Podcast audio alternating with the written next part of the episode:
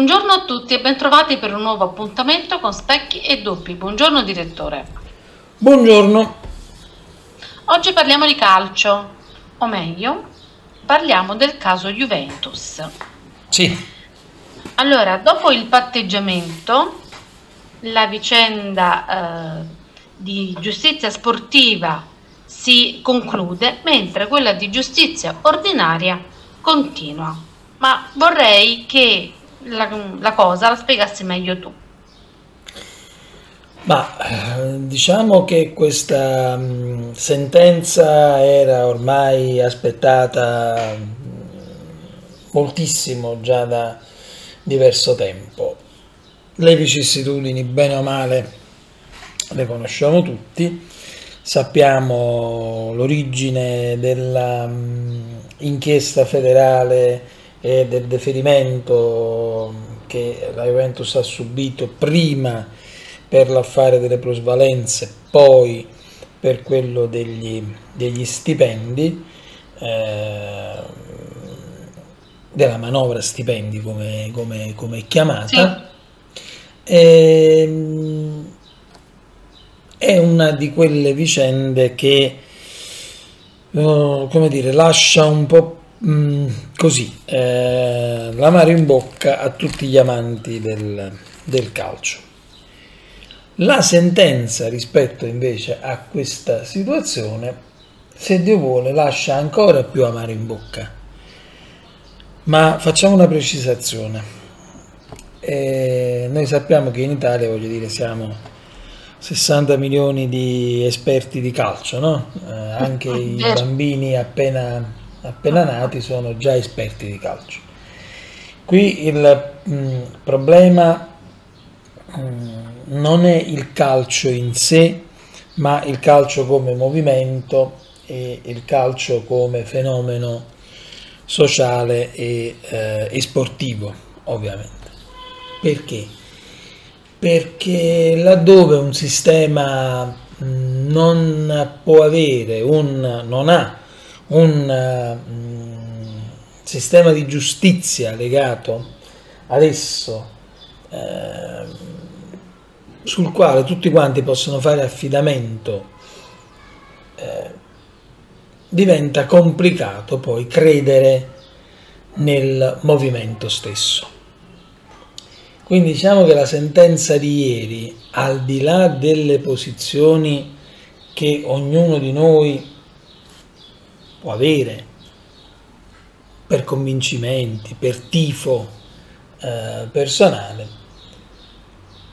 bisogna dire che eh, questa sentenza in eh, punta di diritto, come si suol dire adesso, qualche dubbio lo lascia e qualche dubbio di rilevanza molto molto molto pesante.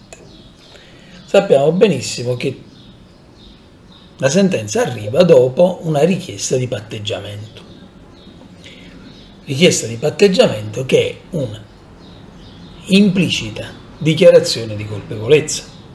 Certo. Perché appare assolutamente chiaro che se io non sono colpevole di una determinata cosa, mai e poi mai accetterò di patteggiare, assumendomi la colpa di quello che è un reato.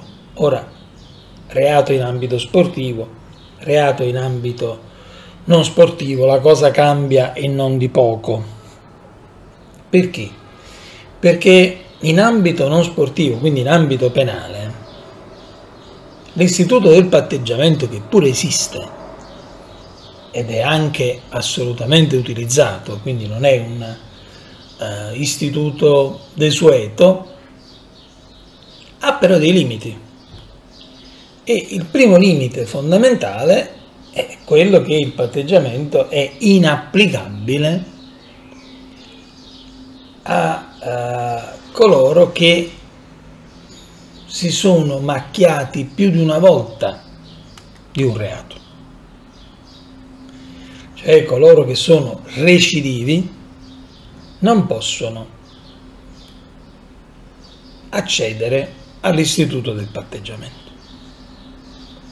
Questo perché? Perché chiaramente col patteggiamento si va fra le parti, quindi accusa e difesa, a stipulare appunto un patto eh, di agevolazione da parte del reo eh, perché mh, mm, come dire, la giustizia prende la sua eh, dichiarazione di colpevolezza per snellire eh, un attimo quello che è il carico di procedimenti che ci sono all'interno dei nostri tribunali.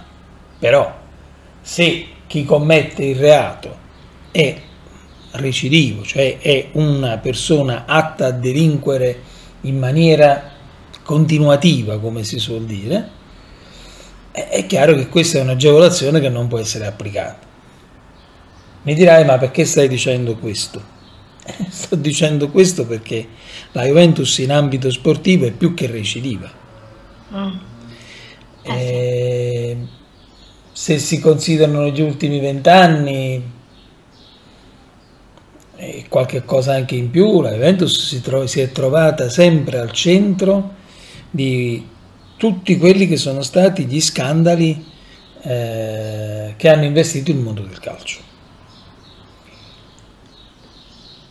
È risultata colpevole, ha già patteggiato altre volte, ha subito retrocessioni in Serie B e ricordiamo il caso Calciopoli, voglio dire, è assolutamente, assolutamente nella memoria di tutti e quindi con questi presupposti pensare di eh, utilizzare un istituto come quello del patteggiamento già risulta estremamente mm, difficile.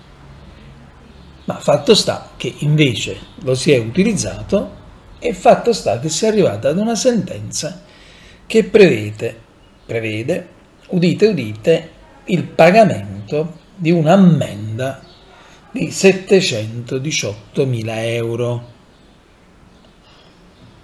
718.000 euro in ambito calcistico sono pari a due pacchetti di sigarette, insomma, fondamentalmente. Se vogliamo fare il, mm. il eh, confronto.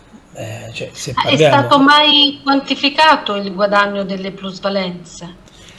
Ma il problema del guadagno mh, mm, non se l'è mai posto nessuno, e anche perché voglio dire, il discorso plusvalenza è un discorso abbastanza superato in questo momento. In questo momento la sentenza viene mh, mm, a seguito di altri capi di accusa che erano stati formulati verso uh, la società torinese e soprattutto quelle per la manovra stipendi, cioè quello che in effetti è stato fatto in epoca Covid, dove i giocatori sono stati eh, portati a, non, a dire di non aver avuto gli stipendi e poi invece gli sono stati eh, elargiti a nero, come si suol dire. Eh, oltretutto c'erano anche in ballo rapporti con gli agenti e quella che la Procura di Torino ha chiamato vero e proprio partnership, sistema di partnership con altri club di Serie A. Qui le plusvalenze non c'entrano niente. Con le plusvalenze si era arrivati alla penalizzazione del meno 15, poi diventato meno 10 Qui la cosa era molto più complessa. Lo chiedevo non perché mettesse in relazione le due cose, ma per, per mettere in relazione i due importi, perché come dicevi giustamente tu, 718 mila euro per un club calcistico sono, equivalgono a due pacchetti di sigarette. Sì. Ecco, era questo il nodo, che la, l'ammenda ovviamente è sproporzionata al ribasso, se vogliamo dire così, rispetto ai guadagni illecitamente ottenuti e correggimi se sbaglio. Ma al di là dei guadagni licitamente o illecitamente mh, ottenuti, il problema è molto diverso. Il problema è che nel momento in cui parliamo di Juventus, noi stiamo parlando di una società quotata in borsa. Per cui tutti i movimenti, per esempio, dopo la sentenza ieri, la, eh, il titolo Juventus si è apprezzato del 7%. 7%. Chi è un po' addentro a queste questioni sa che un apprezzamento del 7% in una giornata per un titolo non è cosa corrente, cosa invece, mm, come dire, da rimarcare. Perché? Perché è chiaro che i mercati ragionano, mm, come dire, alla maniera dell'intelligenza artificiale, no? cioè eh, mettono insieme, mettono in fila i dati e traggono le, conse- le, le conclusioni.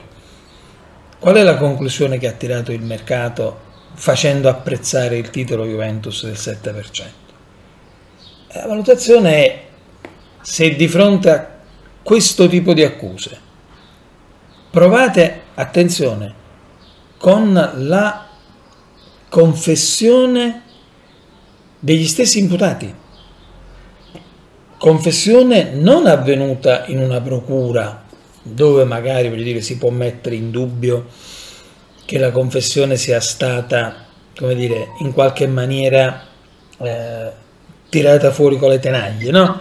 Ma sì. confessione è fatta in intercettazioni telefoniche in cui lo stesso presidente del club bianconero confessa al suo eh, chiamiamolo datore di lavoro, in effetti voglio dire suo cugino, presidente della Exor, che purtroppo i bilanci della società erano bilanci che risentivano di manovre, come dire, un, non estremamente eh, brillanti. Quindi è lui stesso che al telefono confessa il reato. E a fronte di questo non solo arriva il patteggiamento, ma arriva anche una, il combinamento di una uh, multa assolutamente irrisoria. Qual è il principio che passa? Ok, la Juventus può fare di tutto, tanto non le faranno mai niente.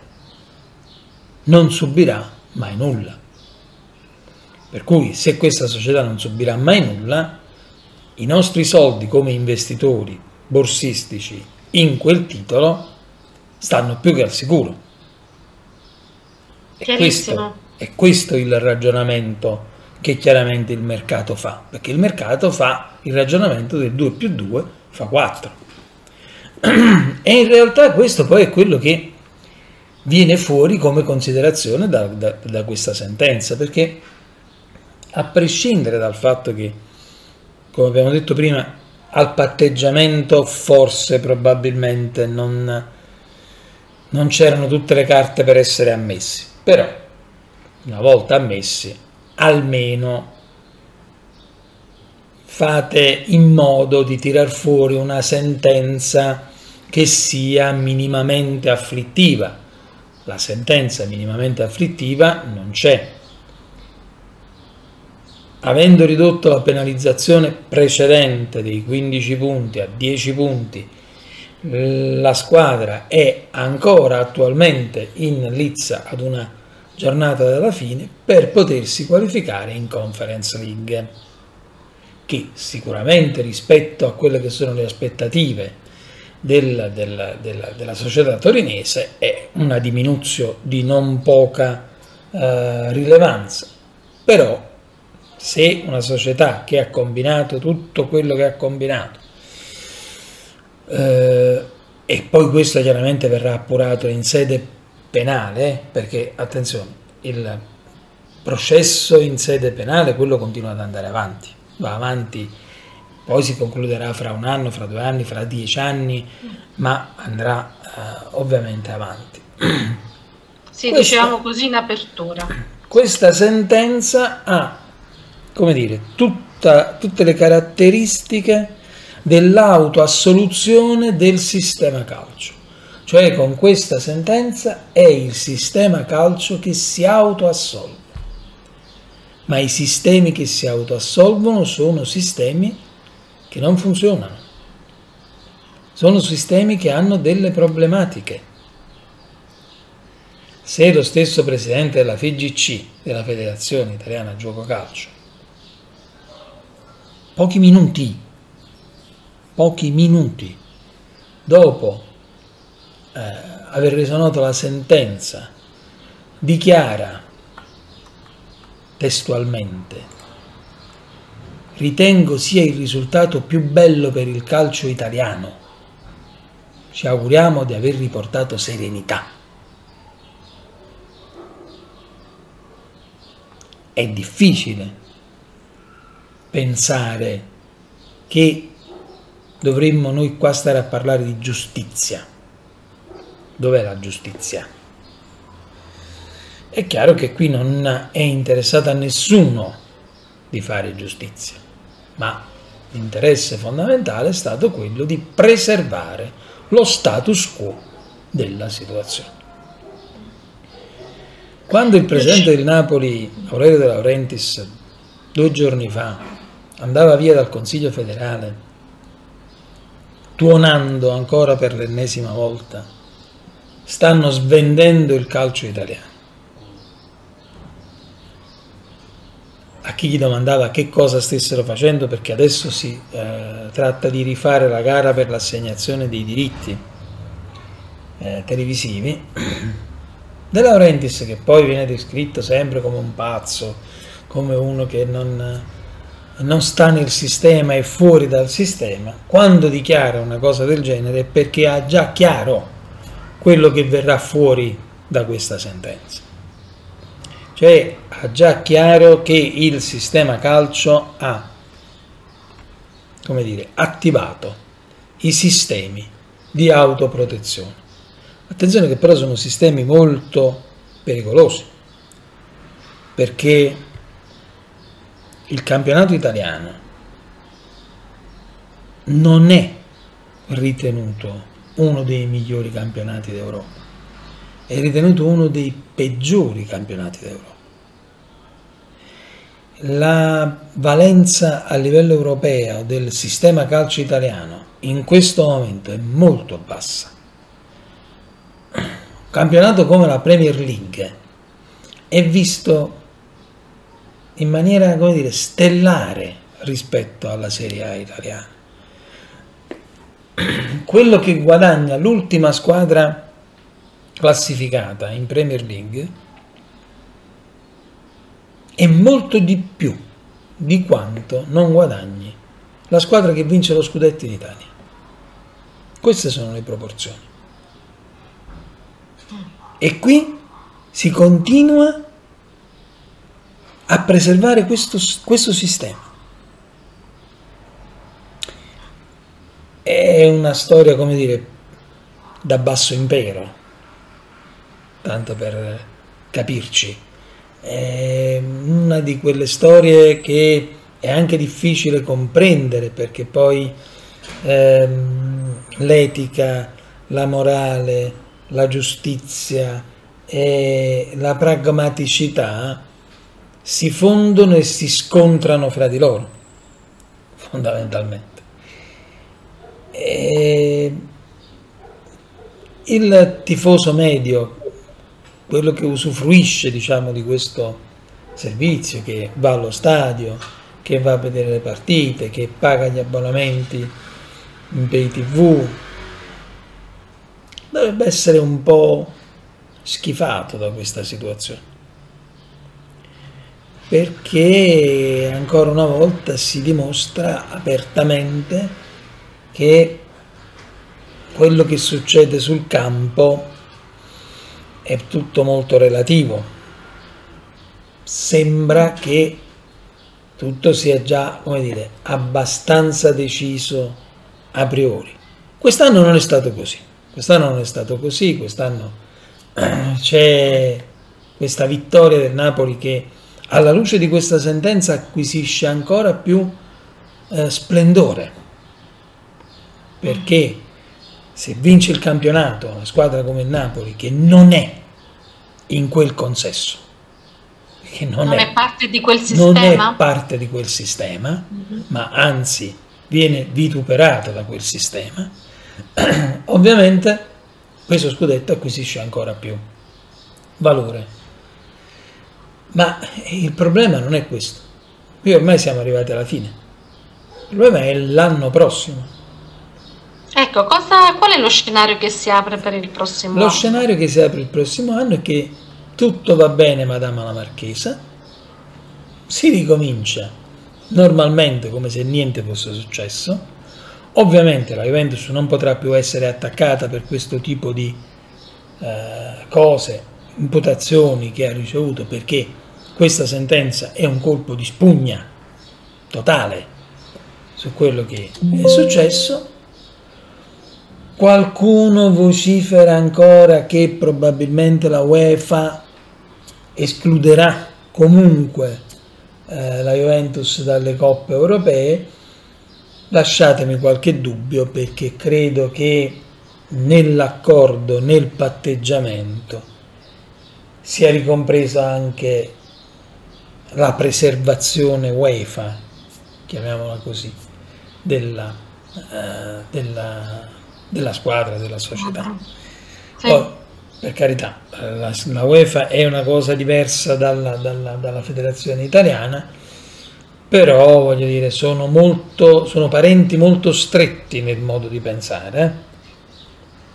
Eh? Mm. Per cui ci troveremo alla griglia di partenza del prossimo campionato, tutti eh, insieme appassionatamente, come se nulla fosse successo, come se, se fossimo la famiglia del Mulino Bianco, quella più famosa e più felice del mondo, e, e poi ci risentiamo e ci rivediamo al primo rigore del, del prossimo anno. Allora sì, diamo appuntamento ai nostri ascoltatori al prossimo anno su questa tematica certo. per, per, approfondire e poi, come si diceva prima, la, la questione... Si è persa una grande occasione. Si è eh. persa una grande occasione. Si è persa l'occasione di azzerare e ricominciare da capo. Qui tutti quanti si riempiono la bocca di riforme, faremo riforme, riformeremo, poi alla, eh, in sostanza quando si arriva alla, alla resa dei conti, poi le riforme non ci stanno. Il calcio in questo momento aveva la possibilità di azzerare il sistema e ripartire.